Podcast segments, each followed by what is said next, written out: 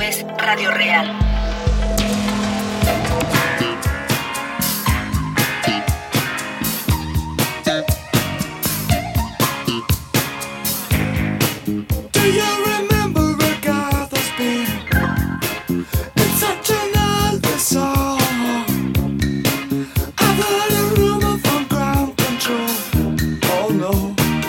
It's true. They got a message from the Action Man. I'm happy, hope you're happy too. I've loved all I've needed love, saw the details fall away. The shrieking when nothing is killing, just pictures of chap girls and synthesis. And I ain't got no money and I ain't got no hands.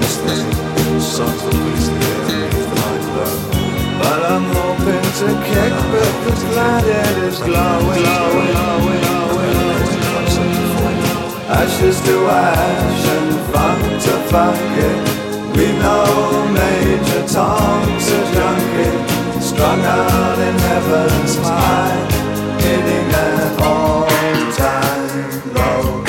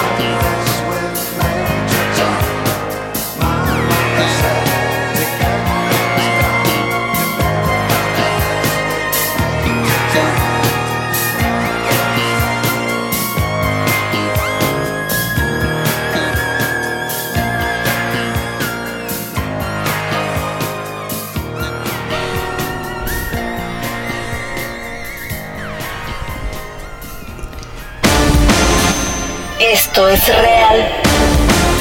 Con Gonzalo Oliveros. Bienvenidos a este programa. Mi nombre es Gonzalo Oliveros. Un gusto estar con ustedes en esta mañana.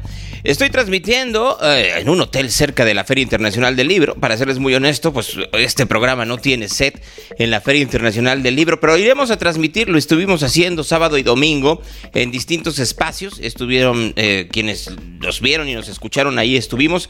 Espero que ya se escuchen los aplausos y las risas que no tendrían que ser el día de hoy. Vamos a hablar de la F I L. Claro que vamos a hablar de la F I L. Aplausos a los que están eh, eh, entrando en estos momentos a la transmisión, tanto en Instagram como en Claro Música, como en Tuning Radio. Buenos días. Miren, yo para serles muy honesto, prefiero no tener set a tenerlo y que nadie me escuche. O peor, no tenerlo y que nadie me escuche, como ciertas estaciones de radio. Guiño, guiño.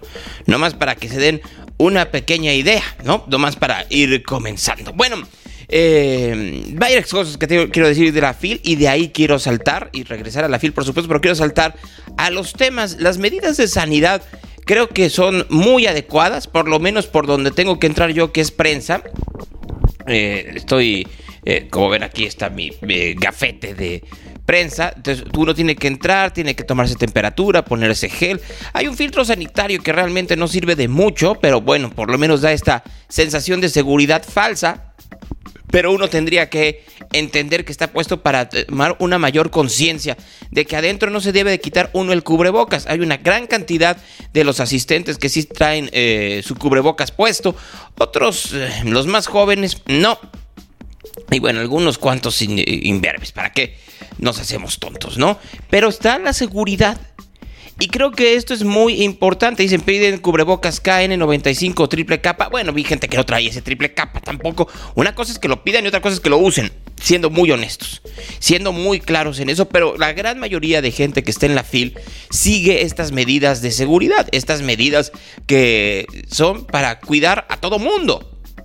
Que pareciera que en México eso no, le, no lo quieren ciertas autoridades, ¿no? La Organización Mundial de la Salud eh, lanzó un comunicado, un nuevo comunicado esta mañana. Y quiero ser muy enfático en lo que dice el comunicado, eh, que eh, se los voy a repetir, de hecho, tal cual lo dice. Dice la O M S, reconoce que algunas de las mutaciones que presenta la variante Omicron, la, el viernes todavía cuando hicimos este programa no tenía nombre la variante, se decía que iba a ser N U, se saltaron unas cuantas letras del alfabeto, se sabe que no se va a usar ni N U ni SHI, no se van a usar esas dos letras, N U para que no parezca que dice New Coronavirus, sino que eh, para evitar la confusión, y SHI para que no pase lo mismo en la zona china. Entonces se le saltaron hasta Omicron y lo que dicen es que esta nueva mutación, eh, las mutaciones que trae son preocupantes por su potencial impacto en la trayectoria de la pandemia, y aquí es en donde creo que tenemos que ser muy exactos.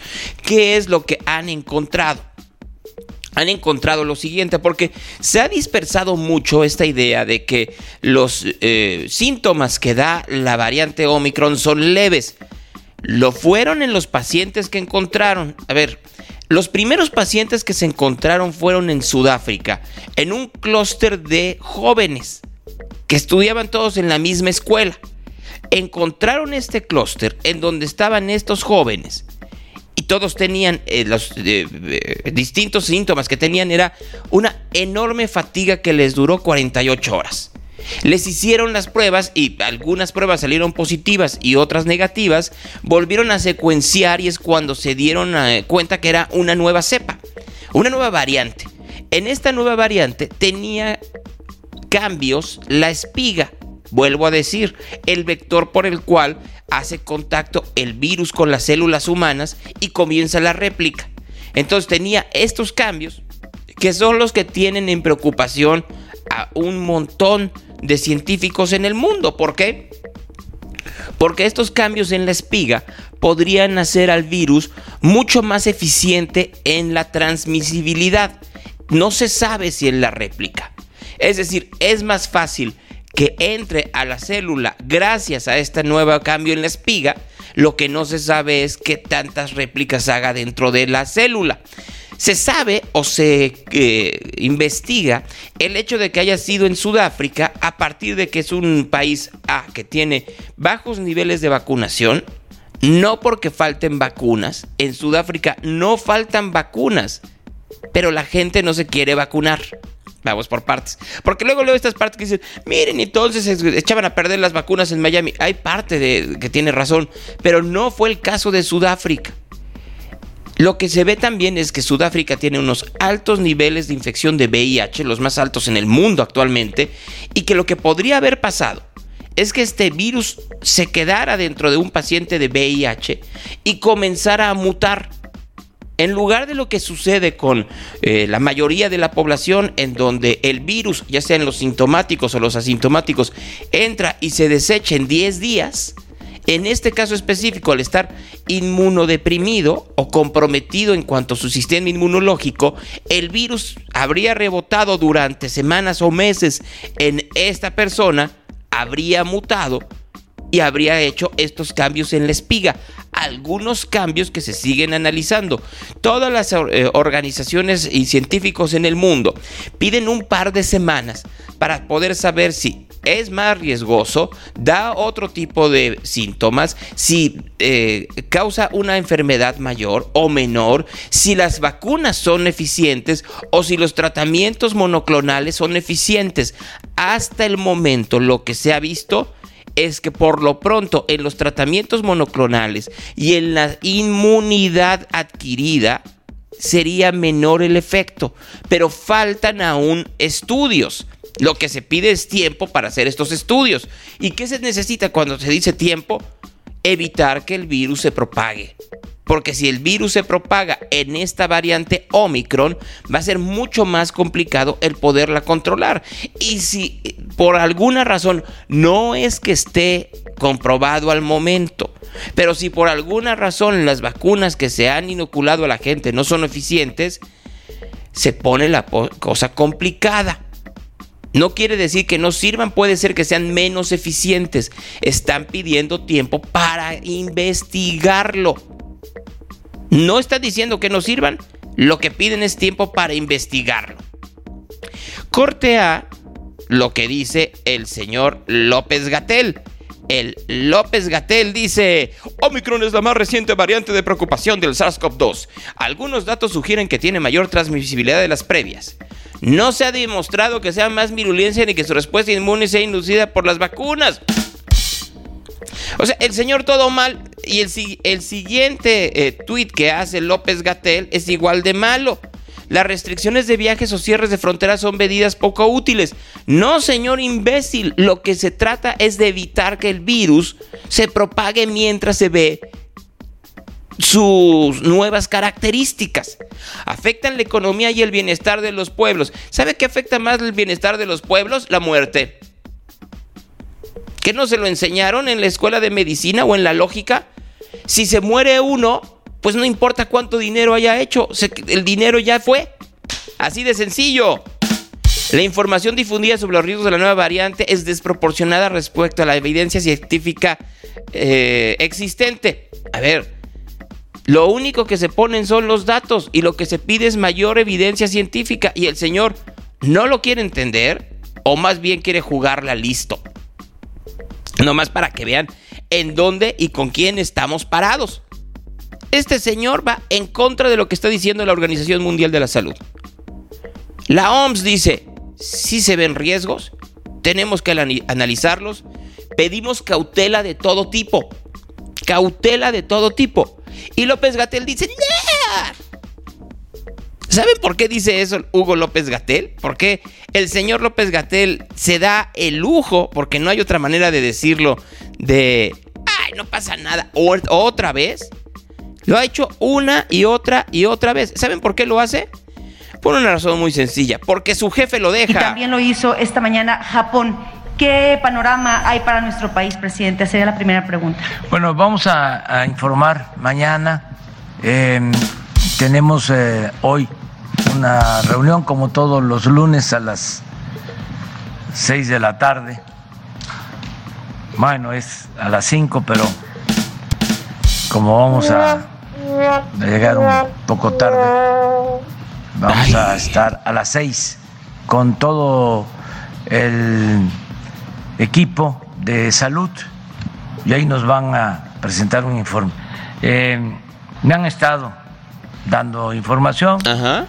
pero se le está dando un seguimiento y se va a actuar, como siempre, con mucha responsabilidad, de modo que vamos a informar mañana, que es el martes que destinamos a la salud. Sí, porque no hay emergencia. ¿Ve no la hay posibilidad emergencia. de que nuevamente haya cierres de actividades? No, no este, tenemos eh, ese pronóstico. Pensamos que nosotros hemos avanzado mucho en la vacunación y que seguimos vacunando, y vamos a intensificar todo el programa de vacunación. De eso voy a hablar pasado mañana en mi informe. A ver, voy a parar un momento, no es por algo. ¿Ya se dieron cuenta que pase lo que pase va a ser su informe? O sea, no importa, o sea, no, no, no, no importa lo que suceda. el señor López Obrador dice, yo voy a salir a la Zócalo a informar. Por eso, pues me puedo dar el lujo de que hasta mañana podemos ver cómo está la variante Omicron, lo que nos diga el señor López-Gatell, porque pues no importa que se mueran más, no importa en una de esas que el virus ya esté aquí, lo que importa es mi fiesta. Plantar si se prevé una dosis de refuerzo para la población. El miércoles. Hasta es miércoles. Mi informe, sí. Mañana informamos sobre esta variante. Eh, decirle a todos los mexicanos que estamos eh, llevando a cabo un seguimiento, que no hay eh, elementos para preocuparnos, no hay eh, motivos de riesgo de acuerdo a los reportes que me han entregado los especialistas. Momento, momento. ¿Sus especialistas le han entregado reportes donde dice que no hay motivos de riesgo? ¿Donde todo el mundo dice todo lo contrario y se pide cautela y precaución? ¿Pero sus especialistas le dicen que no hay motivos de riesgo? Una de dos. ¿O debe cambiar de especialistas e informarse un poco más? ¿O miente? Que sí hay mucha este, información en los medios que no debemos de eh, espantarnos, porque hay eh, bastante eh, incertidumbre, eh, información no confirmada, eso es lo que puedo decir. Es no que ese es el punto. Todavía. Ese es el sí. punto. Este, información. O sea, alguien me está hablando. Permíteme un momentito. Álvaro. A ver, permítame.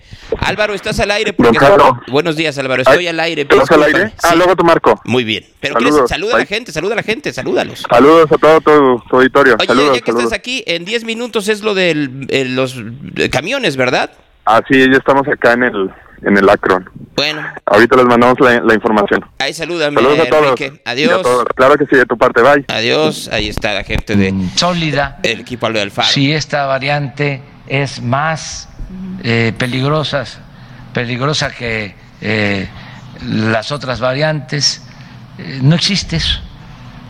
Eh, nada más que se detectó en Sudáfrica, eh, pero eh, no se sabe más si va a este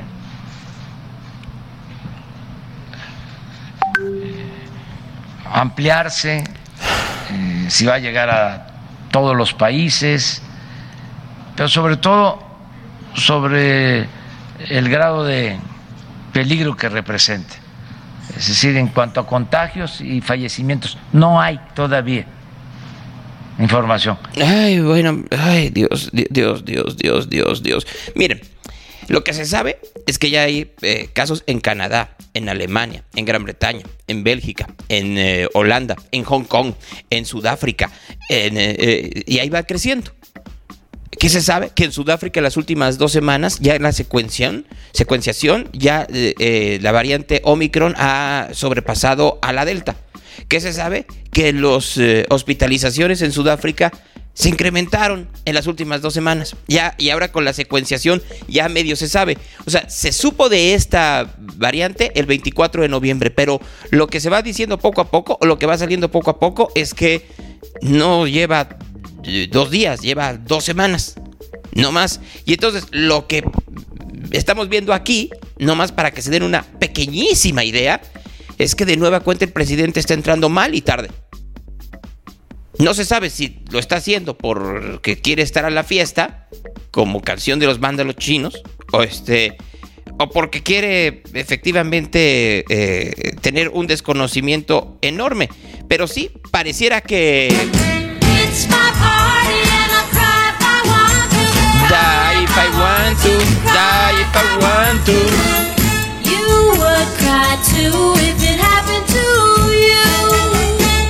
Primero la fiesta. Ay, pero ¿por qué entonces la F I L sí? Porque a diferencia del de, eh, evento que quiere hacer el presidente, la F I L no es un mitin. Está semivacía. Si se han dado una vuelta se darán cuenta, porque a diferencia de la fiesta, la mayoría de la gente trae un cubrebocas y tiene que pasar por filtros y tiene que enseñar un montón de cosas. Mi hermana no está ahorita en Canadá, está en Mérida, y lo que no vale la pena, sinceramente se los digo. Lo último que supe es que dice que es una conspiración de China. Para que vean que en todos lados hay gente loca y tonta. O sea, yo lo único que les puedo decir es que en todos lados, Japón ya cerró las fronteras. No es porque digan, ah, no queremos que venga la gente. Es, a ver, tratemos de parar todo para no parar todo. Tratemos de darle tiempo a los científicos de investigar qué es lo que está sucediendo con la cepa, la variante, perdón, con la variante, mientras nosotros tratamos de llevar la economía a buen puerto. Pero con el respeto que me merece el presidente, pues yo no creo que hacer una fiesta sea, sea parte de esto, de seguir en la normalidad. De hecho, no. Lo único que es, es un evento propagandístico.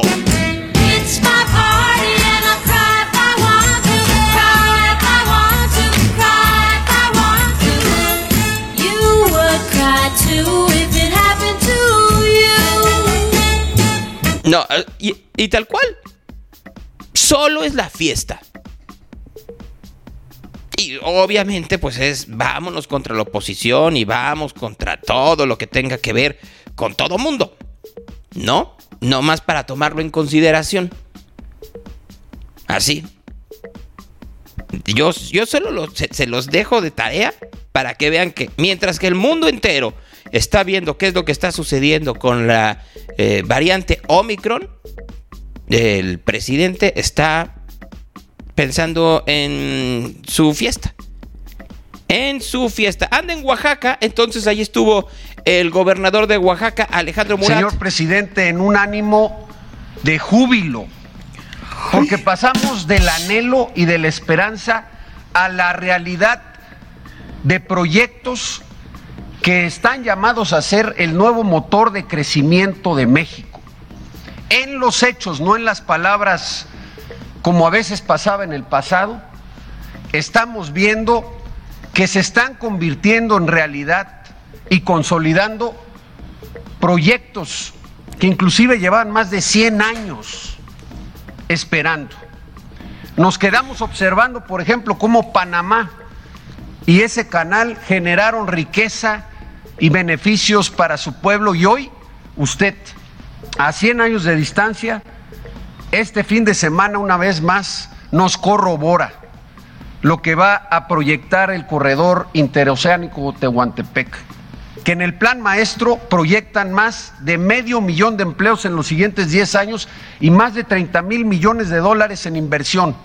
Pero hoy, señor presidente, gracias a esa obra, a la carretera Cayucan-La Ventosa que pudimos supervisar con usted este sábado, la carretera de la costa Oaxaca a Puerto Escondido que pudimos supervisar el día de ayer, y la carretera Mitla-Tehuantepec, así como los caminos a cabeceras municipales que representan más de treinta mil millones de pesos en inversión. Oaxaca, por primera vez en su historia, es el estado que más crece del país.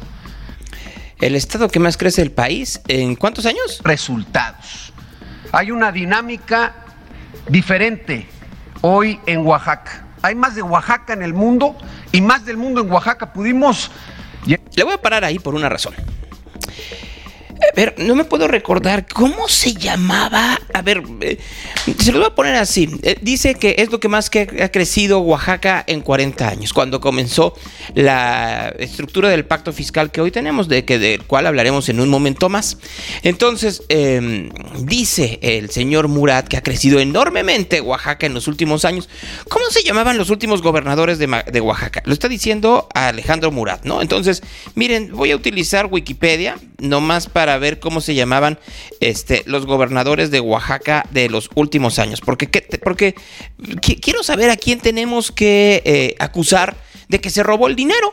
Porque pues ahora resulta que ahora sí se invirtió bien el dinero en estos últimos años gracias a López Obrador, y los demás gobernadores de Oaxaca eran una bola de ladrones, ¿no? O sea, tal cual. Entonces está ahorita Alejandro Ismael Murad Hinojosa, que dice, ahora sí, Oaxaca está en todos lados, no como mis antecesores que eran una bola de ladrones, ¿no? Una bola de sátrapas, una bola de gente que se robó el dinero que les mandaban, el dinero de más que mandaban gracias a la estructura del pacto fiscal, no lo hicieron. Gabino Cue. ¿Qué fue de Gabino Cue? ¿Quién sabe? Ulises Ruiz. No, bueno, pues Ulises Ruiz era priista, ¿no? Y José Murat. Ah, caray, ¿de quién es, de quién es papá José Murat? De Alejandro Murat. Estamos hablando que hace dieciocho años pudieron haber arreglado Oaxaca y no lo hicieron. Porque pues si, si tan buenos eran los Murat para arreglar las cosas, pues ¿por qué ahora? ¿Por qué ahora eh, resulta que su papá fue tan malo? ¿Qué hizo? A ver, ¿qué empompó el dinerito que compró? ¿Qué empompó? Y ya no hablemos de lo que pasaba en esos tiempos con José, José Murat. ¿O quieren que lo recordemos? ¿Por qué se recuerda a José Murat? ¿Se recuerda por lo, por lo buen gobernante que fue? ¿O por los escándalos? Por los escándalos, ¿verdad? ¿O estoy equivocado? Nomás para que lo tomen en consideración. Pero ahora el gobernador de Oaxaca dice que todo está pocas tuercas, todo está muy bien. Y el presidente, que quiere a Murat dentro de su gabinete para llevarse, para en la negociación, llevarse Oaxaca en el dos mil veintidós, pues le dio coba. ¿Cómo no? Todo estar en Oaxaca, en este bello estado con mucha tradición histórica, cultural. Es un estado emblemático, es como el corazón cultural de México. Bueno, pues ahí lo tienen, nomás para que se den una pequeña idea. El um, presidente le preguntaron sobre esta reunión, torpe reunión, muy muy torpe, que hicieron el sábado pasado en la Ciudad de México para comenzar a buscar a un candidato común a las elecciones del dos mil veinticuatro. La idea no es nada mala. Los candidatos y los aspirantes son lo peor que puede haber. Todavía estaban diciendo que querían entre los candidatos a Lorenzo Córdoba. Ver, idiotas, no puede ser Lorenzo Córdoba, se lo prohíbe la ley. Así que, ¿qué no leen la ley? ¿Qué es tan difícil leer que efectivamente eh, la manera en la cual cuando termina y como termina no puede ser Lorenzo Córdoba candidato? Uno, dos, eh, Enrique de la Madrid. Ay, el señor es bueno, pero tiene un apellido que va a hacer que a la primera diga, miren, el padre del modelo neoliberal era Miguel de la Madrid junto con Carlos Salinas. Entonces, pues, está difícil ir cuesta arriba. Y Carlos Loret de Mola. Florence Cassé. Con eso se acabó. Entonces, pues, obviamente, el presidente le, todavía le pregunta a la reportera Palera que qué opina. Pues, de ahí se fue, ¿verdad? Como, como no. Este iba a ser una transformación pacífica, pero muy profunda. Radical. Porque íbamos a arrancar de raíz la corrupción,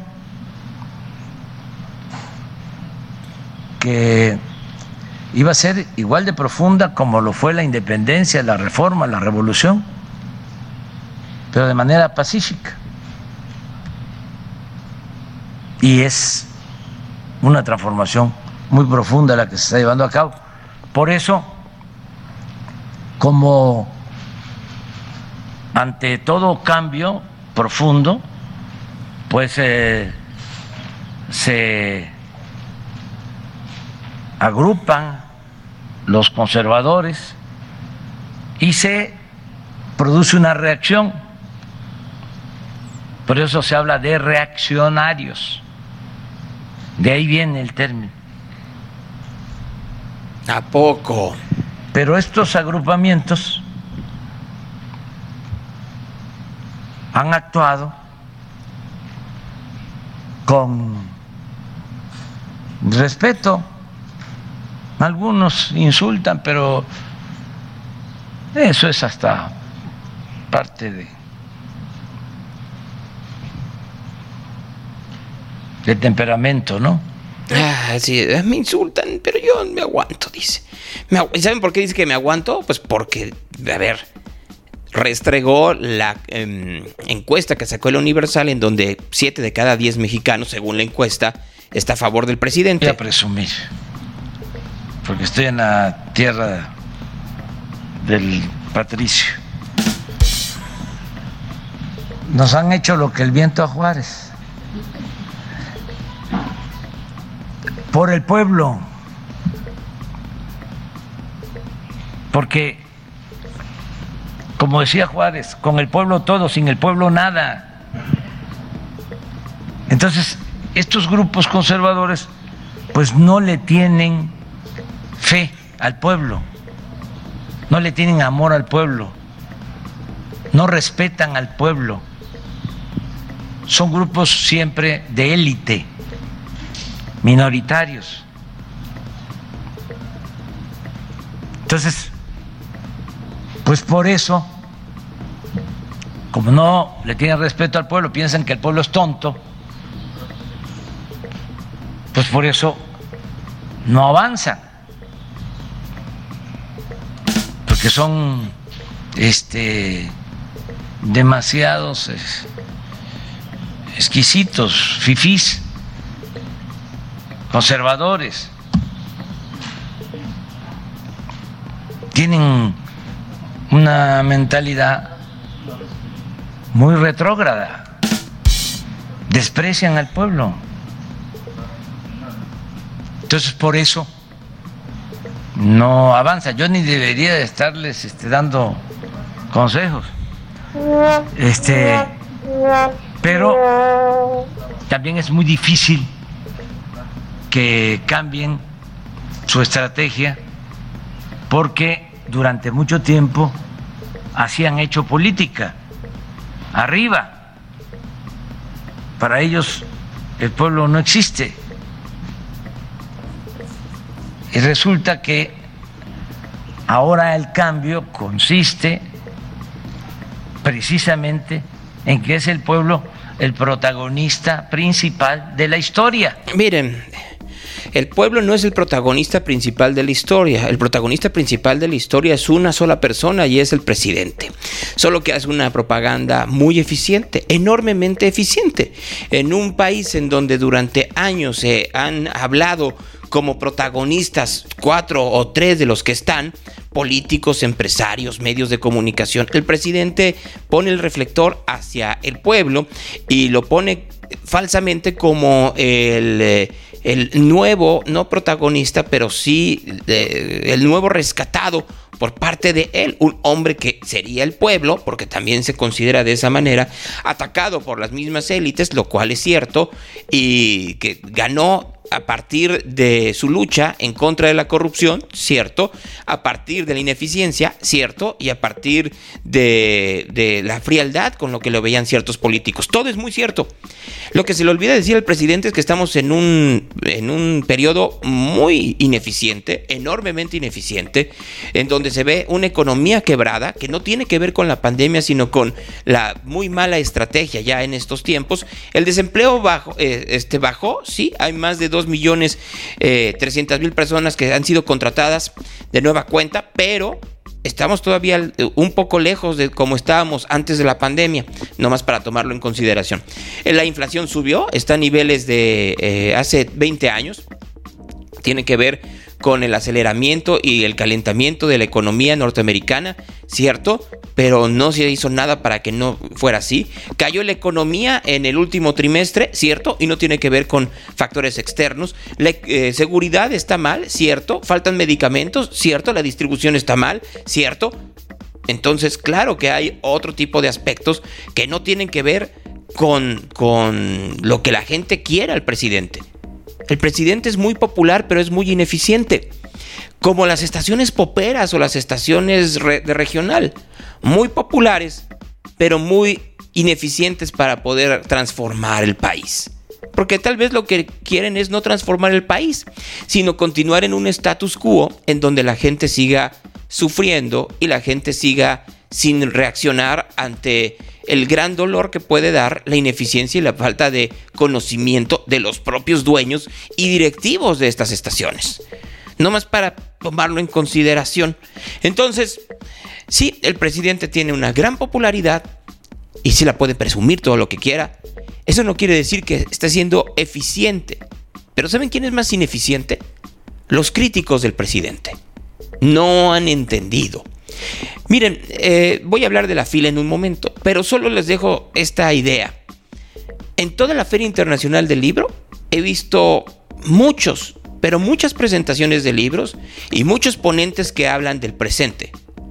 Pocos hablan de un nuevo futuro, porque el futuro parece que no va a ser a menos que sea en el camino que está construyendo la Cuarta Transformación. Y yo soy un pleno convencido que el futuro lo tiene que convertir y lo tiene que construir la sociedad. Pero ¿saben cuál es la ironía del caso? Que la sociedad como tal, que no es el pueblo, no está del lado de estos fifís. Tampoco. Porque ¿van a creer ustedes en esos? Yo no. Porque son los mismos que efectivamente no es que quieran a la sociedad. Quieren sus privilegios. Y la sociedad está en la disyuntiva de seguir en un gobierno ineficiente y que utiliza eh, programas clientelares para ganar elecciones y otros ineptos y corruptos que utilizan los mismos programas pero para ellos. ¿No hay otra vía? Sí la hay. Lástima que no haya foros para poder platicarla. Conversaciones. Voy a ir rápidamente con Iván Carmona de eh, Cien Ladrillos. Lo vi la semana pasada, los visité en sus instalaciones allá en, eh, en Baj. Este, ah, pues no lo veo conectado. Este, eh, voy a ver si sí está, porque veo a Iván Serrano, pero pues no creo que, que bueno, sí va a la, voy a platicar, voy a ver si quiere entrar y que me platique un poco de cómo ha sido su visión de la FIL. Pero antes de eso, ¿cómo estás, Iván? Me da mucho gusto saludarte. Muy bien, mi estimado Gonzalo, igualmente un placer estar aquí en tu programa esta mañana. No, pues el, el placer es totalmente mío y el honor. Este, como les decía, estuve en tus instalaciones hace eh, una semana, eh, platicamos un poco también del edificio, eh, platicamos de este tipo de cosas y yo me imagino que mucha gente, bueno, sí se convence, pero tiene temores, y creo que tiene temores que tienen que ver pues con la época navideña, con estas perspectivas de inflación, etcétera, etcétera, etcétera. ¿Cómo la ves tú? Bueno, estoy totalmente de acuerdo contigo, Gonzalo. Yo creo que el tema de la administración de nuestro dinero, de nuestro patrimonio, siempre es algo que nos debe de preocupar, pero ahí lo relevante es eh, pues dimensionar alguna estrategia en donde nuestro dinero al final del día no pierda valor. Es eh, lamentable el, el nivel de inflación que estamos teniendo en esta época, ya lo has comentado tú en el programa, y bueno, pues ante eso no nos queda otra más que invertir el dinero de la manera más inteligente y segura posible para que precisamente este dinero, este patrimonio, no pierda su valor con el paso del tiempo. Pero en contraste con eso, Gonzalo, pues vienen las épocas navideñas, y uh-huh. es una época en la que quizás eh, pues las personas estamos buscando renovar la esperanza, estamos buscando reunirnos con seres queridos. Es el cierre de un ciclo, de un año que a mi perspectiva se fue muy rápido, como todos los años que van pasando, y entonces esto de pronto puede detonar, Gonzalo, ciertos comportamientos, ciertas conductas, como son empezar a gastarnos el dinero en regalos, en viajes, en fiestas, y esto de alguna manera puede comprometer la manera como empezamos el dos mil veintidós. De tal forma que, eh, por supuesto que cuidando la parte familiar, la parte de la empatía y de la cercanía con los seres queridos, me parece que algo que es bien importante es que nosotros cerremos el año cuidando el patrimonio familiar, haciendo alguna inversión que nos permita pues de alguna forma ir creciendo este patrimonio y protegiendo el efecto inflacionario. Eh, por supuesto, Gonzalo, eh, los bienes inmuebles siempre han sido un refugio, pero tener cuidado de no estar buscando ahí soluciones de corto plazo que te van a dar eh, resultados, eh, estos prometedores eh, que te dicen que te van a hacer rico de la noche a la mañana y que por supuesto no va a suceder de esa manera, ¿no? Es que me quedé pensando ahorita que lo dijiste, pues a ver, hay, hay, hay vienen eh, pues ahorros y aguinaldo, que en este caso mucha gente ya no se... Hay una sensación en donde la gente quiere quemarse el dinero rápidamente. ¿no? Y más en tiempos de pandemia. Pero la circunstancia además te dice, no te lo quemes rápidamente y no tienes ni en qué, ¿no? Pues con las cadenas de producción rotas, como, como están en este momento, pues queda muy claro que tendrías que buscar otros caminos, ¿no? Y creo que el camino de la inversión siempre es el mejor. Sí, siempre lo hemos dicho, eh, por supuesto que eh, cuando una persona ha podido definir cuál es el costo de su proyecto de vida, este famoso presupuesto de aquello en lo que gasta su dinero, la gran recomendación siempre ha sido no te gastes más dinero del que ganas. Y entonces este es un primer elemento. Y cuando decimos esto, eh, realmente estamos tocando algo bien importante, porque la gente, a pesar de que gasta el ingreso que genera, todavía entra a patrones de endeudamiento como tarjetas de crédito, préstamos personales, etcétera, en donde se está comprometiendo el futuro de manera importante, porque los compromisos de pago después no sabremos si estamos en condiciones de poder eh, enfrentarlos. Entonces, este es, este es el primer elemento, no gastarse todo lo que ganas. Pero luego el segundo elemento, Gonzalo, como bien mencionas, vienen los aguinaldos, vienen ciertos bonos o ingresos extras, y como que consideramos que ese es el premio, ¿no? Decir, oye, pues me fue muy bien en el año, bienvenido el aguinaldo, bienvenido el bono, etcétera, y otra vez lo volvemos a gastar. Pero esto es una cuestión muy delicada, porque nos pone en ámbitos de supervivencia financiera, que esto es, pues evidentemente tengo eh, el ingreso necesario para enfrentar los costos. Te estoy, te estoy perdiendo, Iván. Tu, tu, tu internet está fallando. Y no de largo plazo, no estoy cuidando cómo voy a construir un patrimonio. Ah, seguramente. Ahí, Gonzalo, ¿ya me escucha? Ya te escucho perfecto. Hola, hola. Bien. Comentaba, Gonzalo, el... importancia de mirar el largo plazo, de cuidar el largo plazo. Precisamente, construcción patrimonial, la, las inversiones es preciso de constructor genial. Eh, la, es, por, inmobiliarias, por supuesto, que estaban eh, pues solamente, eh, digamos, eh, limitadas para personas que tenían montos de capital, altos, tenía que comprar un departamento, una casa, ya no se diga un local, una bodega industrial. Pero hoy por hoy, Gonzalo, con lo que tenemos disponible, por ejemplo, en Cien Ladrillos, pues puedes empezar a construir patrimonio desde cero. Y entonces este, esto que estamos platicando, un aguinaldo a lo mejor de el monto que sea, ocho mil pesos, quince mil pesos, veinte mil pesos, de acuerdo a la circunstancia económica de cada persona, de pronto puede estar invertido en un activo inmobiliario que está generando rentas, que eventualmente genera plusvalías, y que de otra manera, Gonzalo, en el ámbito y en el fervor de las épocas decembrinas, pues a lo mejor termina en una fiesta o en una pantalla de televisión o en regalos navideños. Entonces, tener esta conciencia de que vale la pena proteger el largo plazo, de que vale la pena invertir en el largo plazo, que vale la pena pensar en lo que implica construir un patrimonio, que a lo mejor ahorita suena poco, decir, oye, ¿cuánto me puede dar invertir mi aguinaldo en un activo inmobiliario? Bueno, pues de entrada el rendimiento presenta, quizás en volumen no es mucho, pero eso puede ser el inicio de ir después destinando ciertos ahorros que vas generando, ciertos bonos en activos inmobiliarios que eh, el, con largo plazo, no estar buscando hacernos ricos de la noche a la mañana, o qué inversión me da cien por ciento de rendimientos. En el largo plazo, diez años, quince años, de pronto ya tienes una masa patrimonial que te permite a lo mejor, ¿por qué no?, vivir de tus rentas. Pero esas acciones empiezan hoy, Gonzalo, esas decisiones empiezan hoy.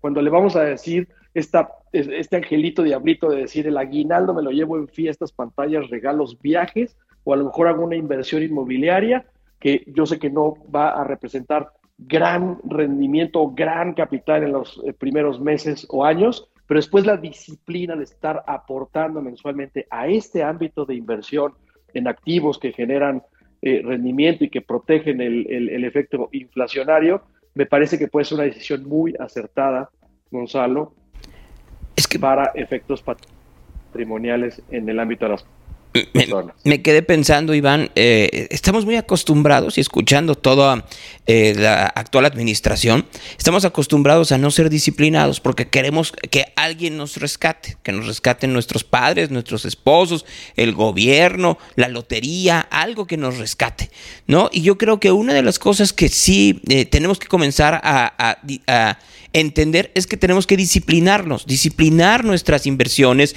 disciplinar la manera en la cual ahorramos e invertimos el dinero, disciplinar que no vamos a conseguir beneficios inmediatos.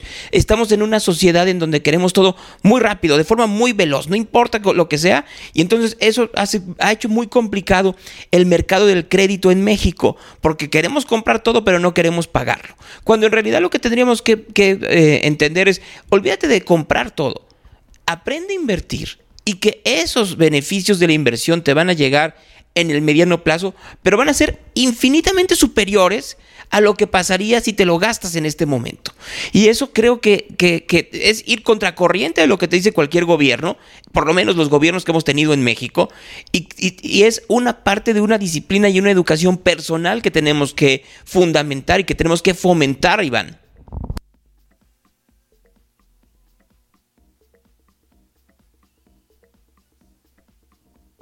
Las personas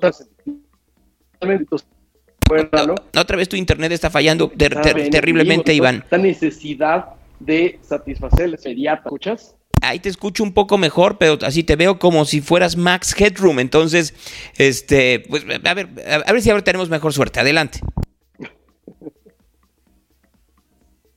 A ver, ¿aquí me escuchas bien? Sí, adelante. Bien. Eh, este, este, este, este punto que comentas, Gonzalo, es, es, es fundamental. Esta, eh, aquí estás hablando de dos elementos cruciales. Uno, eh, la necesidad que tengo de que otros eh, me resuelvan mis problemas, ¿no? Y entonces, de pronto, digo, el gobierno tiene que mejorar la situación económica para que a mí me vaya mejor, ¿no?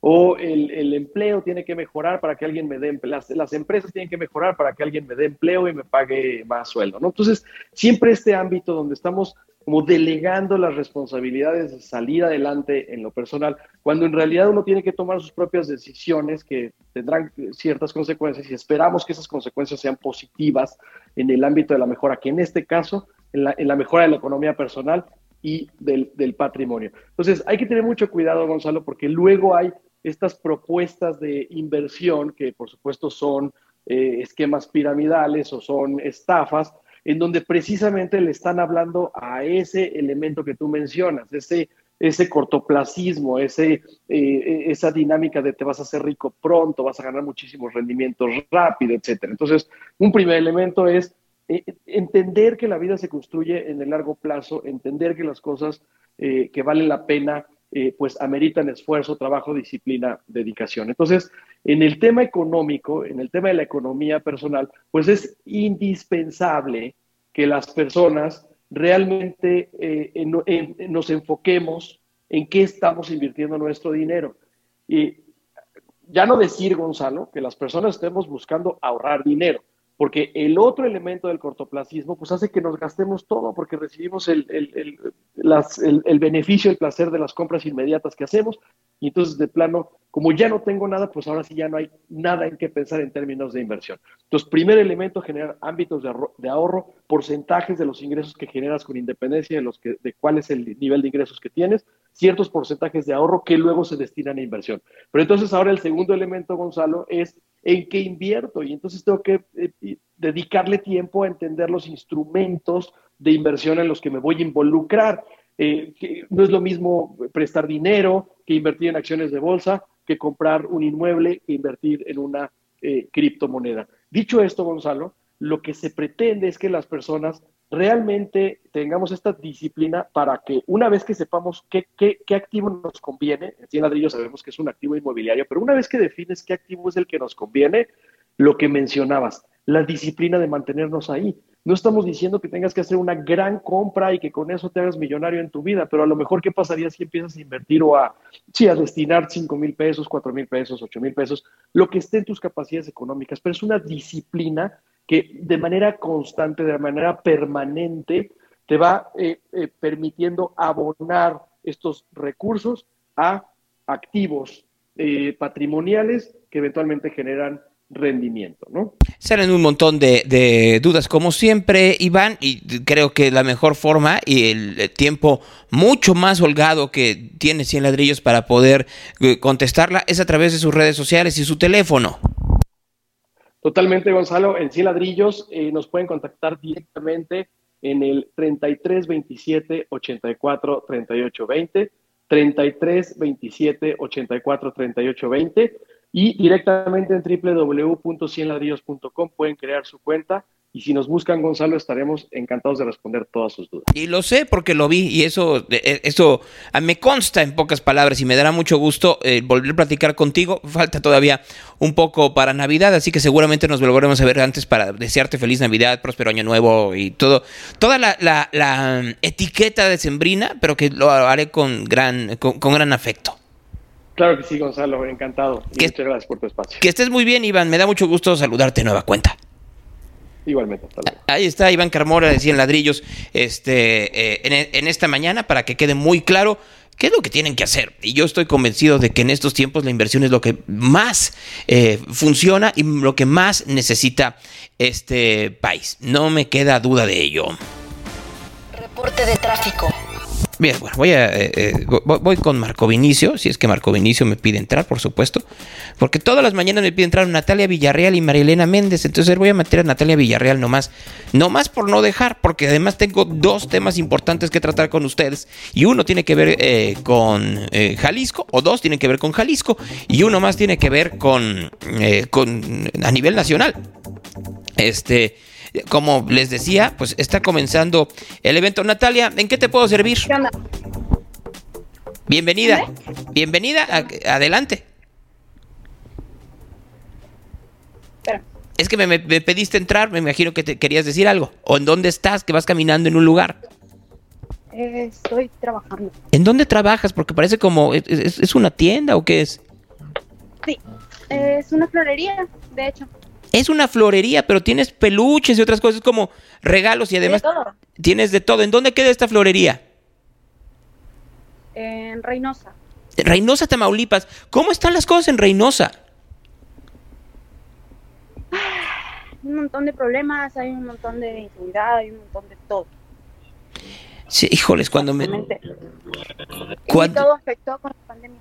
Cuando me dices eso me preocupas aún más, porque además vienen elecciones el próximo año, el crimen organizado va a ponerse a mover, los partidos de la misma manera y, y la sociedad se queda desprotegida. Claro.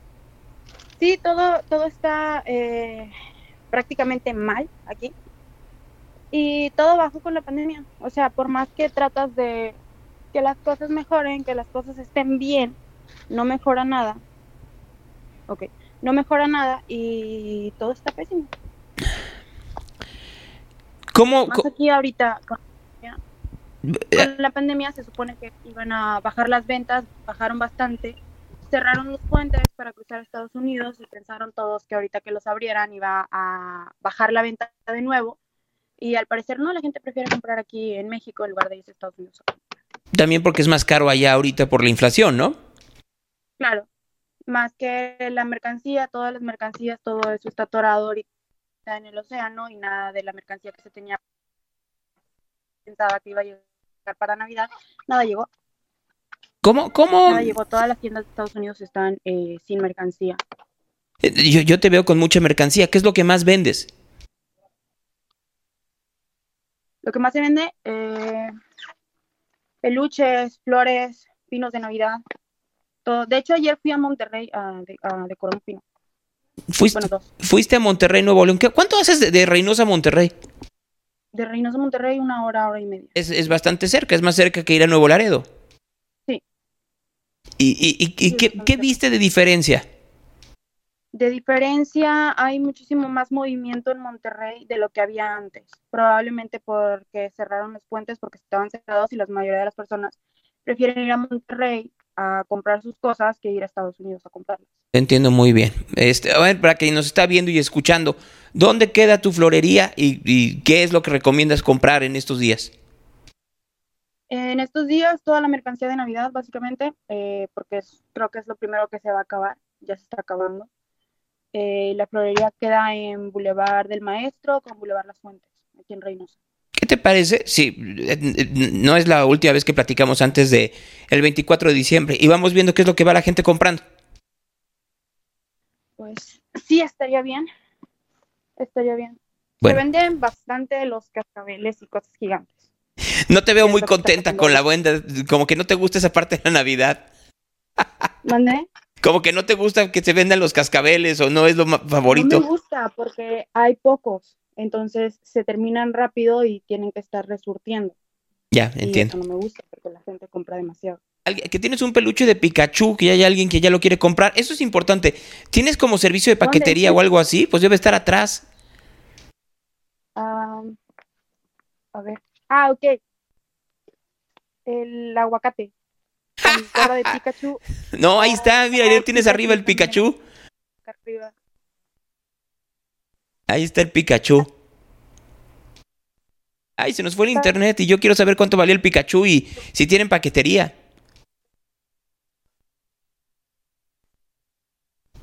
Natalia, se te está yendo el internet y ya no supimos cuánto cuánto costó. Es de lo que más te venden, de hecho, más de hecho.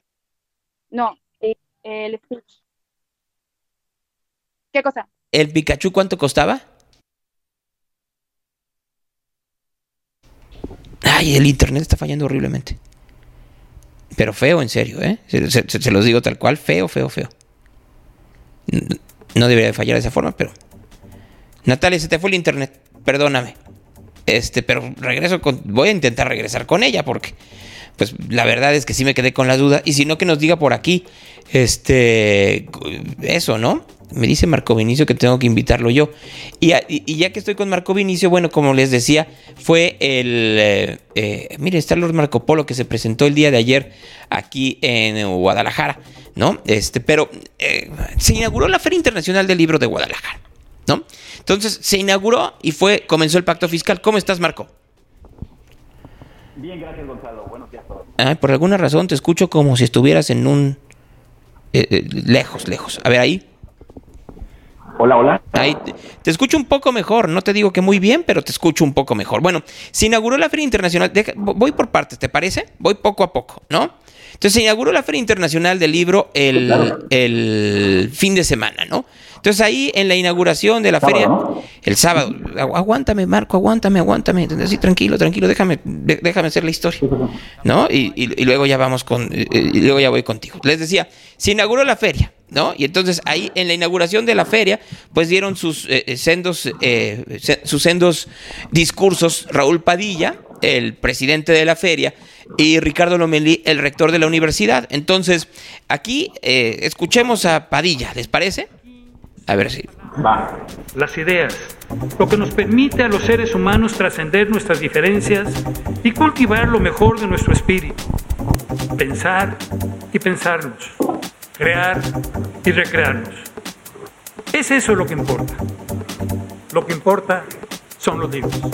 Como, como diciendo que no importaba, no importaba que no estuvieran ni Enrique Alfaro ni nadie del gobierno federal. No, no, no fue nadie del gobierno federal ni nadie del gobierno estatal a la inauguración de la Feria Internacional del Libro. Así, literal, este, dejaron eh, votado a la F I L y a los organizadores, más de Padilla. Es momento de defender a los libros y a sus autores. Es momento de mostrar espíritu de cuerpo con la industria editorial, con la cadena del libro. Aquí somos escritores y lectores, voces, no hocicones, y voces que repudiamos el pensamiento único, venga de donde venga. Bueno, saliendo de ahí, le preguntaron al señor Padilla sobre el pacto fiscal. Se tiene que retirar al presidente de la que va a votar al pacto. ¿Va, no, va a ir a votar a la consulta? Por favor. No, no le interesa. En pocas palabras dijo que no. Eso fue en el caso de Raúl Padilla. En el caso de Ricardo Villanueva, mientras que Padilla era muy claro que su mensaje era a nivel federal, eh, fue otra cosa en el caso de, en el caso de Villanueva. A la F I L no se le ataca, por eso siempre debemos de ser más, muchos más, los que luchemos para que la Guernica esté segura en Madrid, para que Sergio Ramírez pueda regresar a Nicaragua y para que la F I L sea siempre desde Jalisco para México y el mundo. Mientras esto pasaba en la Feria Internacional del Libro, pues Enrique Alfaro comenzaba la votación del pacto fiscal.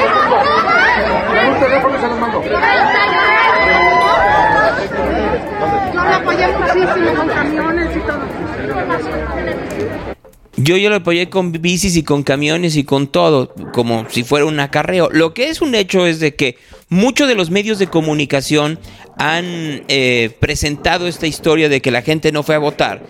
Y la verdad es que sí se votó, no de la manera tan copiosa como, para, como parece, pero sí se votó, Marco.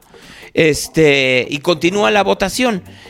El problema es que la mitad se está quedando en la población. Y la, el problema es que entre los pleitos de los dos no se están dando cuenta de que el enemigo acecha y que el enemigo específico es López Obrador. Y bien, presidente, entonces considera que el cine, el CIDE también se derechizó, como ha dicho, de la UNAM. Sí, sí, también. Aunque este no les guste, pero mi pecho no es bodega. Siempre digo lo que pienso. Además, es evidente, pues es de dominio público. No eh, estuvieron a la altura de las circunstancias. Frente al saqueo más grande que se ha cometido en la historia de México. Entonces es una intelectualidad, un grupo de académicos muy eh, conservadores, acomodaticios, este, sin eh, correr riesgos de ningún tipo para poder ir ascendiendo en la escala social, guardando silencio, cómplice. Entonces, ojalá y se renueven estas instituciones, todas, o sea, que haya cambios, o sea, este, eh, que se sacudan. Ahí está lo de ahora, la importante eh, Feria del Libro, la de Guadalajara, eh, la inaugura eh, Padilla, del rector Padilla. Bueno, no es rector, pero lleva treinta años dominando la Universidad de Guadalajara. Él, que además le dan hasta premios en España, la monarquía, treinta años dominando la universidad, y también intelectuales alcahuetes este, protegiéndolos porque los tratan a cuerpo de rey.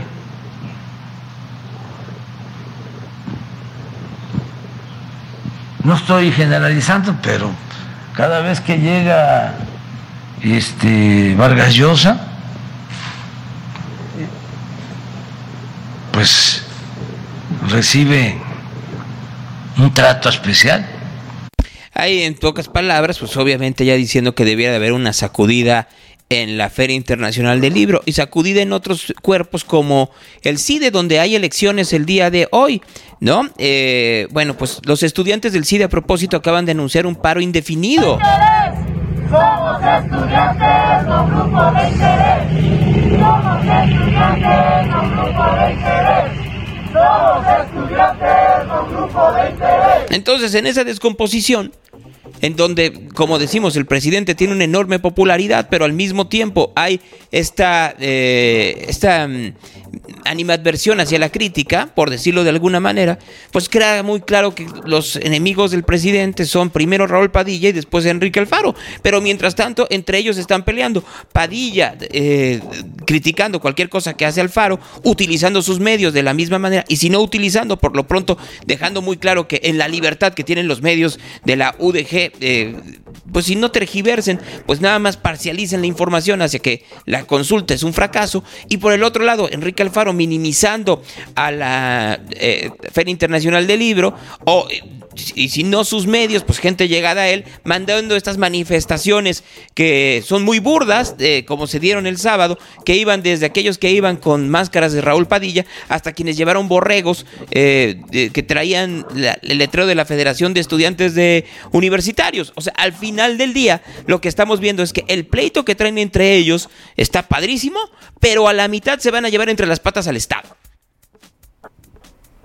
Y, y fíjate, Gonzalo, eh, lo que la transmisión, pude ver un poquito la transmisión que hiciste, u otros amigos que estaban publicando desde la F I L, y yo vivo eh, relativamente cerca de, de la zona. La verdad, nada que ver con otros años, creo, digo, no, no he ido, todavía no me he acercado, pero creo que está muy desangelada. O sea, había tráfico por todo lado colapsado anteriormente, y esta ocasión, Gonzalo, relajado, ¿eh? O sea, como si hubiera un evento, otro tipo de evento. Entonces sí, efectivamente creo que en medio está quedando la, la población y este tipo de eventos, ¿no? Yo estuve dentro de la F I L, te puedo decir si sí, hay menos gente porque también hay, hay menos autorización de aforo y, los, y hay menos claro. stands por obvias razones. Eh, me, me queda claro que hay que ver cómo va creciendo y qué es lo que sucede el viernes, que siempre el siguiente viernes, que es el día en donde se revienta porque es la, la las baratas Venta y este tipo de cosas, ¿no? En la Feria Internacional del Libro. Eh, alguien decía aquí, las consultas no funcionan. No funcionan si no se entiende. O sea, yo se los voy a poner muy sencillo. Durante cuarenta años se le ha dado más dinero a Oaxaca que a Jalisco, esperando que Oaxaca crezca. Pues acabo de escuchar a, tra- a voz del gobernador que hay hoy que Oaxaca no creció en cuarenta años. O sea, entonces, ¿a dónde se fue ese dinero? Se lo volaron. Mientras que ustedes no tienen seguridad, no tienen educación, no tienen calles, no tienen nada. No, porque era lógico, habría que ver qué pasó con ese dinero. Se tiene que ayudar a los estados, pero no para que en esos estados se lo roben o se conviertan en programas, en programas electorales. Solo que los medios no les gusta decir las cosas como tal, porque es un tema árido y porque es una gran oportunidad de pegarle al gobernador. Así. Sí, claro, y como tú lo, y como tú lo dijiste, mira, el discurso demagógico del gobernador, porque sin querer ya se llevó entre las patas también a su papá. Sí, tu, tu internet está fallando, Marco, así que rápidamente dame, dame por favor el tráfico. Claro que sí, Gonzalo, para ti todos. Hay un accidente en la avenida Tonalteca, que autopista Zapotlanejo, en Adolfo y a altura del Autódromo, en Huerta y Andrés Bello, en Tetlán, además en López Mateos y Ramón Corona, en avenida Río Nilo y Nogal, en avenida Niño Ceres y Cristinado Sánchez, en Tlaquepaque, en carretera Chapal y Periférico Sur, en sentido del aeropuerto, para que tomen precaución y tomen su tiempo, entre tres vehículos una carambola, además en Garibaldi y Veneciano Carranza, en la zona centro de Guadalajara, en Boulevard López Mateos y prolongación Mariano Otero, a la altura de Nueva Galicia, carretera Nogales a la altura del Rancho Contento, avenida Alcalde y Circunvalación, Aquiles Cerdán y Universidad de Santa Anita, además también en Periférico Poniente de avenida Vallarta hacia Acueducto, un choque entre dos camiones. Semáforos que no funcionan esta mañana, Gonzalo, todos en carretera San Sebastián y Jesús Michel González, en Mariano Bárcenas y Francisco Zarco, y Juan Álvarez de Contreras Medellín, Federalismo más sintonizados nos reportan. Y vialidades ya complicadas de circulación, Abdon Juan hacia Periférico, Camino Real a Colima de Santa Anita Periférico, avenida Mariano Otero de Colegio Militar a Copérnico y avenida Periférico Sur y Colón por las obras de mi macro periférico. Gonzalo, lo que esta mañana nos reporte ya aquí en Radio Real. Fíjate, hay dos cosas que quiero eh, eh, mencionar, Marco, que creo que, que, que vale la pena hacerla. La primera, porque alguien dice, puro parásito hay, ¿y cuánto se gastan en desapariciones? Voy por partes. Yo creo que lo que más se tendría que gastar, eh, el tema de las desapariciones es terriblemente eh, doloroso para la población, ¿no? Este, tremendamente doloroso, pero al mismo tiempo que es tremendamente doloroso, Marco, creo que estamos enfocando más mal. Yo creo que el gasto tendría que ser en seguridad, no en desapariciones. Tendríamos que pedir que hubiera una mayor seguridad y que quien ejerciera ese gasto fuera eficiente. Y tenemos un fiscal que ya dijo que va a ser ineficiente por siempre, ¿no? Y yo veo que también se ha politizado el tema de las desapariciones en lugar de eficientizarse. O sea, se está utilizando como, como campaña en lugar de, de, de ser una forma de una presión constante al gobierno para que se den resultados. Entonces el gobierno dice, nosotros los hemos buscado más y como los hemos buscado más, también aparecen más. Y los otros dicen, no, pues es que la verdad es que no los buscan como debiera de buscarse. Yo creo que la verdad está entre los dos, entre en, en, en, a la mitad de eso. Pero al mismo tiempo veía yo en Chapultepec que ahora los postes de Chapultepec, ahora los postes están llenos de mensajes que dicen desaparecido tal, tal, tal y tal. Y yo me pregunto, eh, es que en Chapultepec es en donde se va a hacer la acción pública para poder que pa- aparezcan. No, yo siento que ahí sí hay otro tipo de raja y no lo estamos viendo como debiéramos, ¿no? Y, y son temas que no, que so, es muy políticamente incorrecto decirlo, pero es una realidad, Marco. O sea, si er, ¿es en serio que el único lugar en donde se tienen que hacer las denuncias es en los postes de Corredor Chapultepec? ¿O alguien decidió que Corredor Chapultepec tenía que ser ese lugar para irlo desgastando poco a poco? Porque yo no veo eso en ninguna otra parte de la ciudad, ¿eh? En ninguna otra parte de Guadalajara veo esos, esos mensajes pegados en postes. Díganme si estoy mintiendo. Pero, pero, pero, no, no, pero, pero hay ahí algo que me salta y me salta, y lo que no suena lógico suena político. Entonces, nomás para tomarlo en consideración, este eh, y dicen, hay puro parásito en el gobierno y en, en la universidad. Perfecto, la sociedad tiene la posibilidad de cuestionarlo. Pero no nos dejemos llevar por actores políticos que están tratando de hacerlo para llevar agua a su molino. Y creo que si no nos estamos dando cuenta de eso, estamos siendo muy inexpertos. A ver, dice Alfonso que quiere entrar, que porque quiere decir, su, las, pues pide entrar. O sea, o sea, a mí me gustaría decirlo, pues pide entrar. O sea, es así de fácil. O sea, ¿quieres tú decirlo? Pues adelante, pero pues, a ver, vamos a, vamos a ver si efectivamente qué irregularidades viste en la consulta del pacto fiscal en las últimas horas en, eh, en Jalisco. Vas, Alfonso, pero rápido. Rapidísimo, Gonzalo. Bueno, la experiencia que yo tuve, porque, mira, te enseño mi gafet para que no digan que soy acarreado, estoy trabajando en el Instituto Electoral, y fue realmente, quita el, el debate de lo del pacto fiscal, el procedimiento fue una reverenda mamada. Así. Y lo digo con esas palabras, ¿por qué? Porque había gente del ayuntamiento llevando a sus subordinados a que votaran, y si no votaban, les descontaban el I V A. Después, personas que venían de otros municipios, porque yo estuve en el parque acuático, ahí en el metropolitano, de otros municipios que los dejaban en camión, y les daban dinero, y tengo las fotos y las pruebas que les estaban dando dinero. A ver, antes de que me sigas, ¿y eso ya lo pusiste como denuncia en el Instituto Electoral, siendo parte tú del instituto? Claro, claro, se pone, se pone en la lista de, en la cuestión de este, observaciones e incidentes. Y realmente yo creo que estos procesos de consulta son muy valiosos y son muy necesarios, pero con este tipo de actividades que se hacen, pues demeritan todo este proceso. No, claro, por supuesto, y lo habíamos dicho aquí, ¿no? Cómo había estas denuncias de personal del sistema jalisciense que les estaban diciendo que tenían que ir, ¿no? Y que ahora el punto es que eh, como se defiende el gobierno es diciendo, les mandamos un registro, y el mismo Instituto de Participación Ciudadana dice que sí podían conminar a la gente a ir a votar, que porque era una, valor, una labor cívica y ciudadana. Era una burla, Gonzalo. Te lo digo así, en mi cara sacaban el pócar de credenciales de lector. Pócar, o sea, tú dices que pócar, era como, como tenían, ratón loco. Sí, tenían diferentes credenciales de lector una persona, y lógicamente como la consulta no te lleva lista nominal, solamente es una cuestión de buena fe donde apunta su clave, de, su clave electoral, pues no les puedes negar porque sellas la credencial, pero luego al rato, en la tarde o al día siguiente, pues te llegaban con la otra. ¿Cómo les puedes negar el voto? No, no, no te llegaban con la otra, podían ir a otra a, a otra a no, otra no, urna no. electrónica. Claro. Y esto realmente a mí sí me molesta, ¿eh? Me molesta. No, claro. Estamos hablando me... de un ejercicio fraudulento, Alfonso.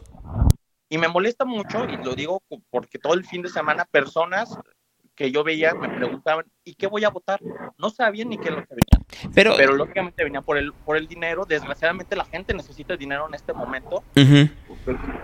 En este momento de pandemia, en este momento de crisis. Y pues van y los juegan así. Te lo digo textualmente. Uh-huh. Tengo las pruebas. El, el director... ¿Tienes, eh, a ver, cuando dices tienes las pruebas, ¿tienes fotografías o videos? Porque estabas ahí. ¿Sí? ¿Me los podrías pasar?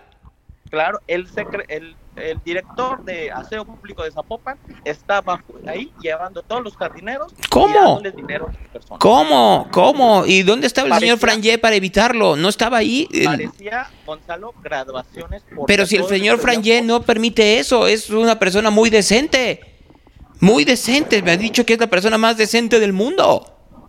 Pues hay que decirles a sus operadores, ¿no? Que a ver si son muy decentes, ¿no? Tiene de decente lo que yo de alfarero húngaro.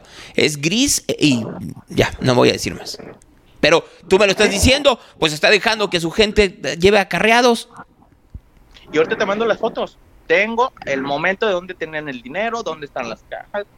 Era, es decir, yo platicaba con las personas de, del ayuntamiento, y no voy a decir nombres de otras instituciones porque al fin y al cabo eran mis fuentes y amigos y no meterlos en problemas, y me decían, pues sí, es que me pedían traer veinte personas. No, a ver, pero era público, Alfonso. O sea, lo que me estás diciendo lo, lo dije aquí hace cuánto, Marco, hace tres semanas, un mes. Más o menos, sí, cuando empezó, efectivamente lo comentamos aquí. Todavía, todavía en Trends lo dije.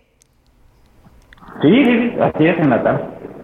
Así, no, no, nomás para que sea una pequeña eh, este, idea. Ahorita les digo, Twitter está nombrando a Parag Agrawal como su nuevo C E O. Sacó a Jack Dorsey.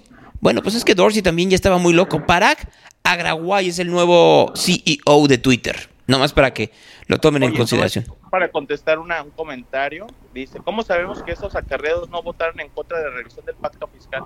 Sencillo, porque cada, cada fin de jornada se pone los resultados en cada casilla. Es cada, cada día, ¿eh? No es, no es un total, cada día. Había, hubo el sábado tres no contra setecientos cincuenta sí. Y ayer domingo hubo diez no contra seiscientos setenta sí. En la casilla donde yo estuve, en la siete veinticinco, que es ahí en el parque acuático de, de la estancia. Dice Yulvis, ¿en qué momento te volviste Pati Chapoy, mi Gonza? Hoy, y mira, aquí tengo a Pedro Sola y de este lado tengo a Daniel Bisoño. Pero el problema, es, no, el problema no es ese. El problema es que podemos ser lo que ustedes quieran y puedo ser Pati Chapoy, pero si no te parece que me estás viendo, te puedes ir. Así de sencillo. Ahora, si a ti no te parece que hablemos de este tipo de irregularidades que vio Alfonso en la consulta del pacto fiscal, porque te parece que es un chisme, este me da, me, me da dos sensaciones. O no has entendido de qué iba este programa desde hace quince años, o eres alguien que eh, se sorprende fácilmente. Y se sorprende fácilmente, siéntate, siéntate, no te vayas a desmayar. Bueno, a ver, Daniel, acaba, por favor. Pues, bueno, pues terminamos con, con eso, Pati, y pues, pues yo, yo realmente va a haber otros fines de semana. En la zona metropolitana se, es constante, en los estados es por, por región, que la gente vaya a votar, es decir, es, es muy importante la participación, pero neta, no hagan eso, no lleven acarreados, no, no vendan su voto. No lo hagan. Voten sí, voten no, lo que quieran votar, pero no dejen que estas personas manipulen luego con el decir, ah, mira, tenemos un realmente porcentaje claro. de legitimidad. Por supuesto. Cuando no. Tienes toda, tienes toda la razón en eso, que la gente vaya a votar y que decida, porque luego va, hay esta historia donde dicen, no vote porque es legitimarlo y entonces, etcétera, etcétera, etcétera. Hagan lo que quieran, pero también no dejen que, eh, que, que se sorprenda a la gente a partir de, de, de, de el acarreo, ¿no? ¿O no? Claro. O sea, claro, no, claro. No más para tomarlo en, en, en consideración, ¿no? Bueno, este...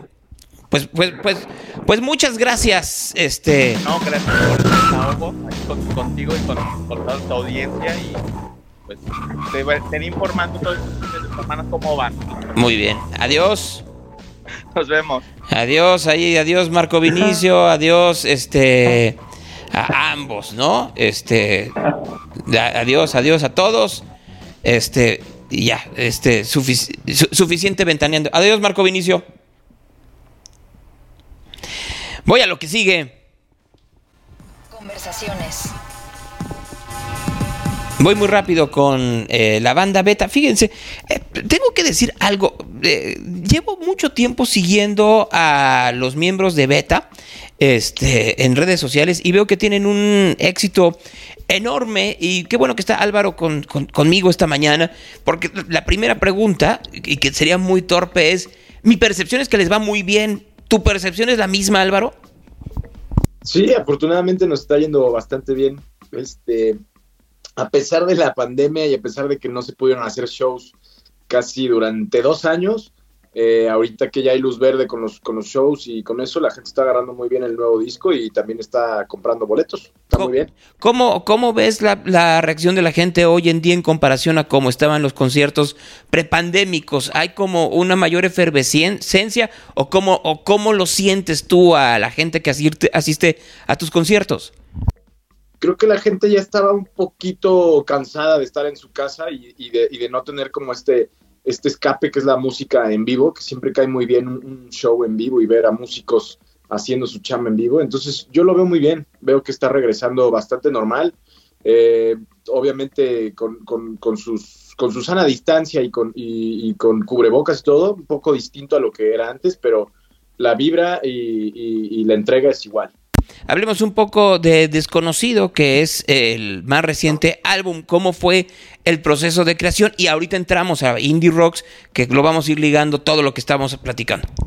Perfecto, gracias. Este, mira, eh, el disco se grabó en la pandemia.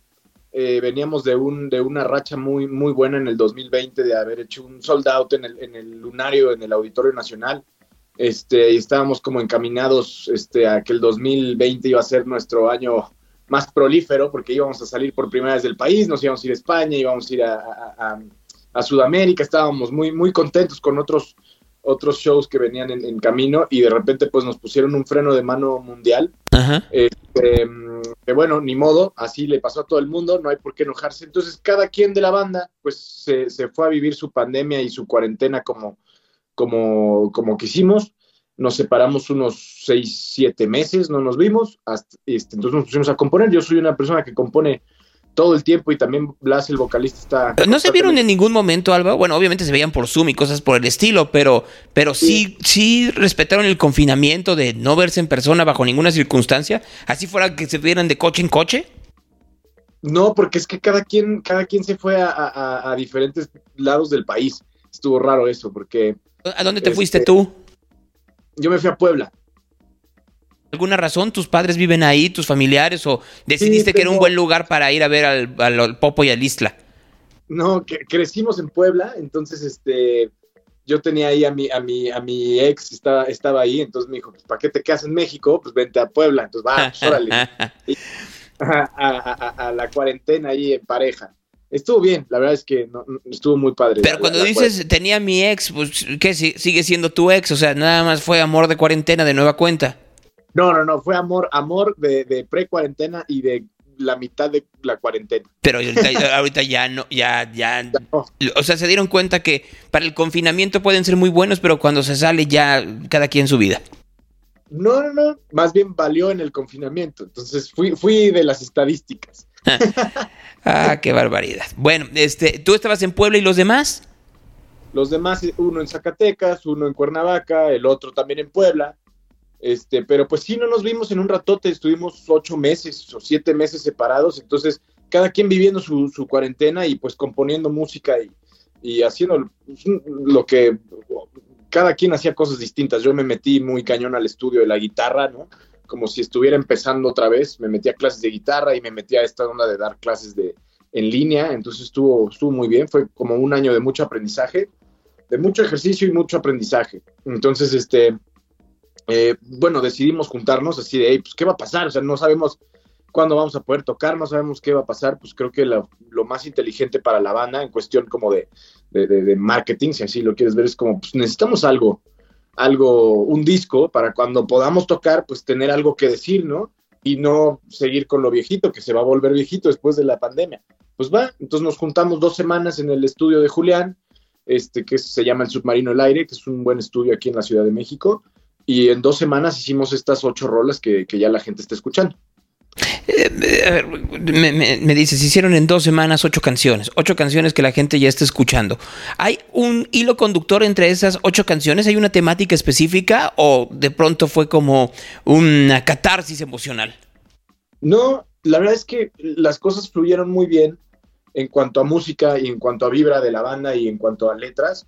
Todas las letras están, están este... un poquito guiadas hacia esta onda de, de, de la pandemia y de lo que se vivió en la pandemia o lo que vivió Blas en la pandemia, este, que es esto, lo desconocido, ¿no? Este rollo que pues nadie conocía y nadie, nadie sabía qué estaba pasando y pues de repente freno de mano mundial y algo desconocido, pues ahora se está volviendo una normalidad, ¿no? Entonces, hablo un poquito de eso, hablo un poquito de, de, de las de las relaciones, ¿no? Pues en mi caso, pues relaciones que, que, que, no, que no funcionaron durante la pandemia, o, o, o estas cosas de, pues, vivir solito, ¿no? Y ahora ya no, ya no, ya no hay este escape hacia afuera y hacia, hacia estos distractores de, pues, me voy con mis amigos a echarme una chela o me voy a un concierto. Ahora, pues, te toca estar solo en tu casa y ¿qué va a pasar, no? O sea, este como introspección a, a, a conocerte mejor.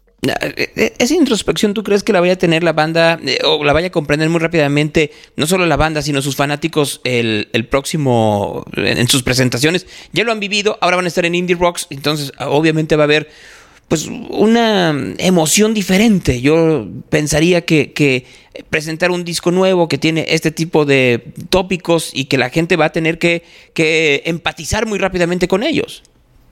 Sí, creo que la gente, el disco lleva tres semanas, si no me equivoco, afuera, y, el, y la gente lo está agarrando muy bien. O sea, nos están mandando muchos mensajes de que las rolas, les, les, las letras de las rolas les cayeron como justo en el mejor momento, ¿no? Entonces, lo que nos gusta mucho es que la gente se adjudica Eh, las letras al momento que ellos están pasando, no, no, no así a lo que habla o a lo que Blas quería decir siempre, ¿no? Es como, ay, mira, a mí esta rola me habla, pues, de mi mamá, ¿no? Y, o de mi pareja, o del momento en que yo estaba solo en mi casa. Entonces eso nos gusta mucho, como que la gente se, se adjudica este, estas letras. Se apropia. Exactamente. Se apropia las letras y se identifica mucho con ellas. Va a haber un sentimiento de apropiación colectivo, entonces, el próximo cinco. Así es, eso espero. Va a estar muy chido. Tenemos este show muy importante que es en el Indie Rocks, que es un venue muy, pues, muy importante de, de, de, de la Ciudad de México, sobre todo porque en la pandemia este, fue de los, de los venues que sobrevivieron, ¿eh? Este, muchos lugares cerraron y este Indie Rocks, la verdad es que se vio muy, muy, muy chido. Se pusieron las pilas muy bien, hicieron eventos, pues, eh, por streaming, o hicieron cosas de comida para llevar, etcétera, y, y ahora que ya hay luz verde, pues los shows están, están siendo un éxito. Entonces ese lugar muy bien, la verdad es que una palomita para el Indie Rocks, que es un venue muy chido acá en la Ciudad de México, y nos toca presentar el disco el cinco de diciembre en ese lugar, que es un evento para todas las edades, y vamos a grabar todo el show en audio y en video, entonces va a estar muy cool. ¿Y qué van a hacer con esa grabación? ¿La vas a subir a streaming o, o qué es lo que tienen planeado? Mira, nosotros somos una banda y, y, y la verdad es que mucha gente nos dice, ustedes son una banda en vivo, ¿por qué nunca han grabado algo en vivo? ¿Por qué nunca nos habíamos aventado esto? Y ahora se nos hizo una buena oportunidad.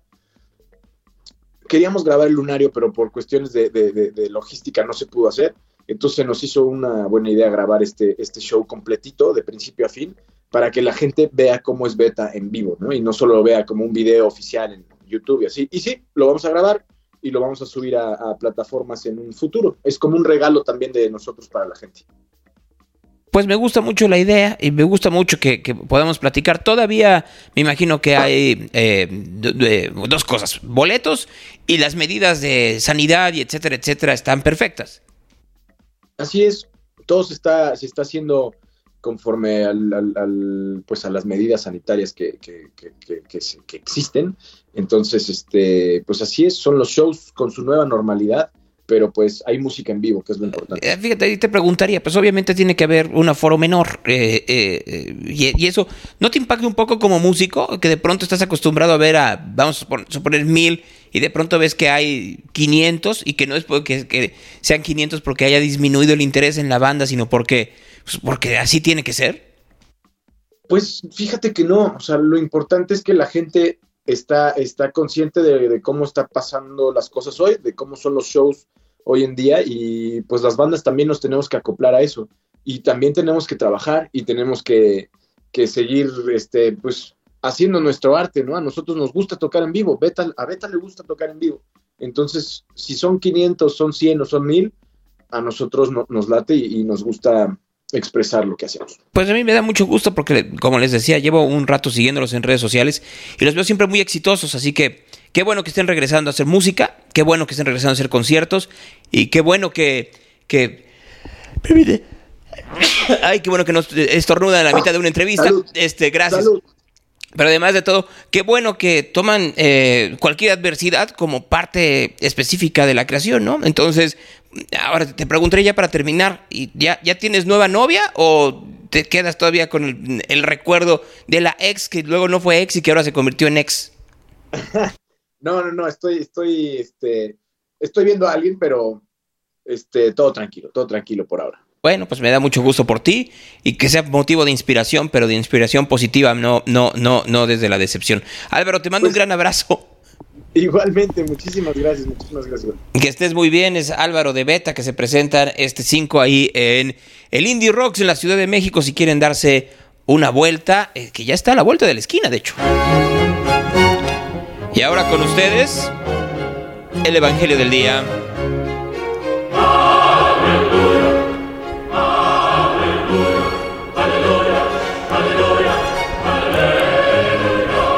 En aquel tiempo, habiendo entrado que Jesús en Cafarnaúm, se le acercó un centurión y le rogó diciendo: Señor, mi criado yace en casa paralítico con terribles sufrimientos. Dícele Jesús: yo iré a curarle. Replicó el centurión: Señor, no soy digno de que entres bajo mi techo. Basta que lo digas de palabra y mi criado quedará sano, porque también yo, que soy un subalterno, tengo soldados a mis órdenes y digo a este: vete, y va, y a otro: ven, y viene. Y se vi siervo, haz esto y lo hace. Al oír esto, Jesús quedó admirado y dijo a los que le seguían: os aseguro que en Israel no he encontrado a nadie con una fe tan grande.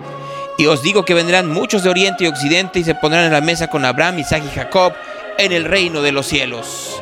Esa es palabra de Dios. Esto es Radio Real. No me quiero ir sin que escuchen esta última parte de la conferencia del presidente. Proceso y Carmen Aristegui sacaron una investigación de qué es lo que está sucediendo con los eh, eh, terrenos que tienen los hijos del presidente, en donde se supone cultivan el chocolate que hacen. Lean la investigación. Ay, el presidente, el presidente se enojó. Hacer daño, pues, pero este... de veras que eh, eh, me dan ganas de abrazarte. ¿Sí? De veras.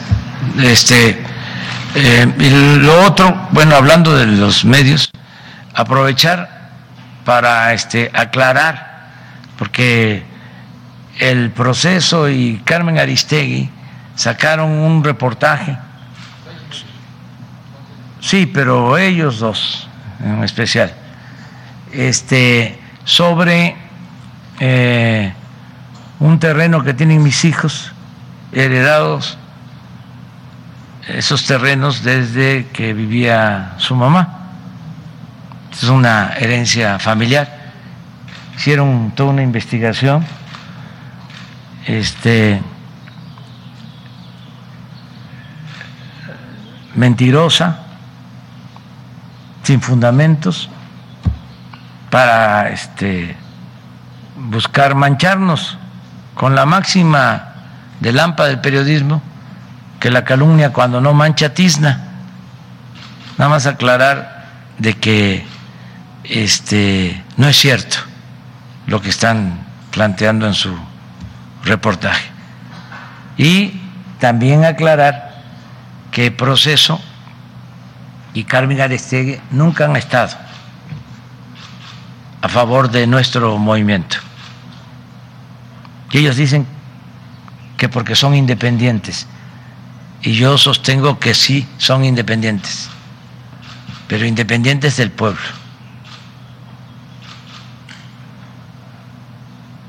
Que nunca se han involucrado, nunca han hecho un periodismo en favor del pueblo. Entonces, nada más eh, dejarlo eh, en claro, porque luego eh, hay confusión. Se piensa que estos medios pseudo objetivos, pseudo progresistas, pseudo independientes, tienen vinculación con nosotros, y no. Ellos están haciendo su trabajo, pero no tenemos identificación. Este, no hay simpatías. Carmen Aristegui para, pues, escribe en Reforma y pues pertenece pues al grupo que apoya al bloque conservador.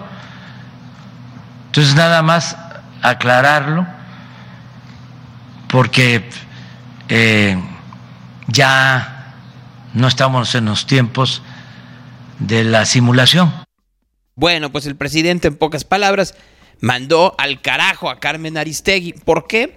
Se los voy a leer nada más para que se den una pequeña idea, ¿no? El reportaje dice lo siguiente, para que vean en dónde, en dónde estamos parados, ¿no? Dice: en una investigación realizada por Tania Gómez y Sergio Rincón para Conectas, Aristegui Noticias, M X, Mega Noticias, Noticias Sin Pauta y Proceso, o sea, no solo fue Carmen Aristegui y Proceso, sino que fue un montón de cosas, se encontró que Hugo Chávez Ayala, participando en el diseño de Sembrando Vida, este, eh, eh, se impulsó el cultivo de cacao en eh, Tabasco, a pesar de que la comunidad, así dice, de que la comunidad no escogió ese cultivo en la etapa de consenso, donde se priorizaron otros veinticinco productos. En los documentos en los que se basó Sembrando Vida para su implementación, no se detalla estudio técnico alguno para soportar tal decisión. A pesar de la relación con Sembrando Vida y la cercanía con la familia presidencial, Hugo Chávez Ayala se beneficiaría de transacciones de cacao. En el contexto de la pandemia vendió dos millones de semillas a técnicos del programa eh, en Papantla, Veracruz. Pequeños productores de la Sierra de Tabasco aseguraron sentirse comprometidos a vender el producto de los árboles de Sembrando Vida. ¿A quién? Al negocio de los hijos de Andrés Manuel López Obrador. Por eso el enojo. Por eso el enojo. Bueno, ¿qué canción le habrá querido eh, dar el presidente a Carmen Aristegui? Y con eso me voy. Seguramente esta. Gracias. Buen día. Gata, no me digas que me quieres. No me digas que me adoras, que me amas, que me extrañas, que ya no te creo nada.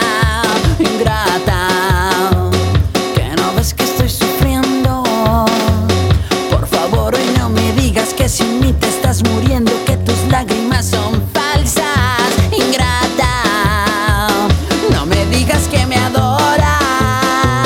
Se te nota que en tus labios ya no hay nada que tú puedas ofrecer a esta boca. Por eso ahora yo sé que veniste, porque te acuerdas de mi cariño. Por eso ahora que estoy tan triste, no quiero que nadie me mire sufrir.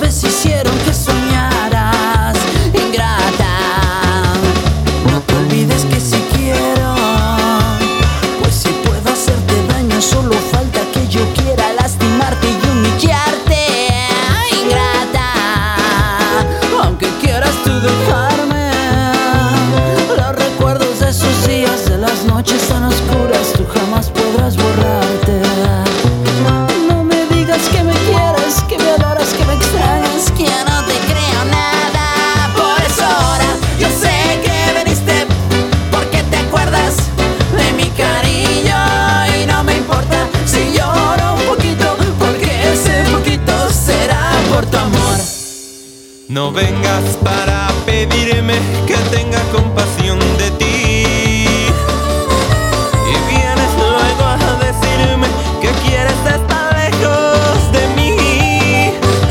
Te pido que no regreses si no es para darme un poquito de amor. Te pido y te lo suplico por el cariño que un día nos unió. Ingrata.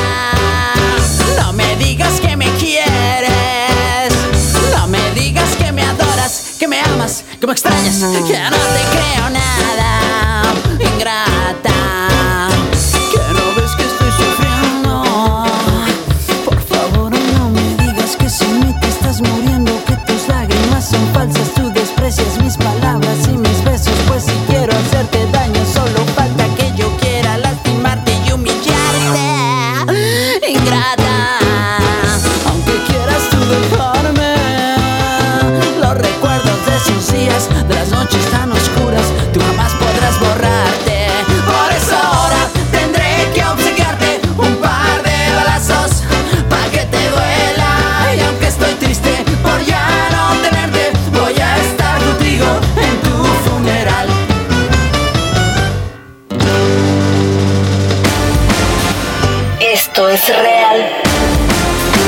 Gonzalo Oliveros.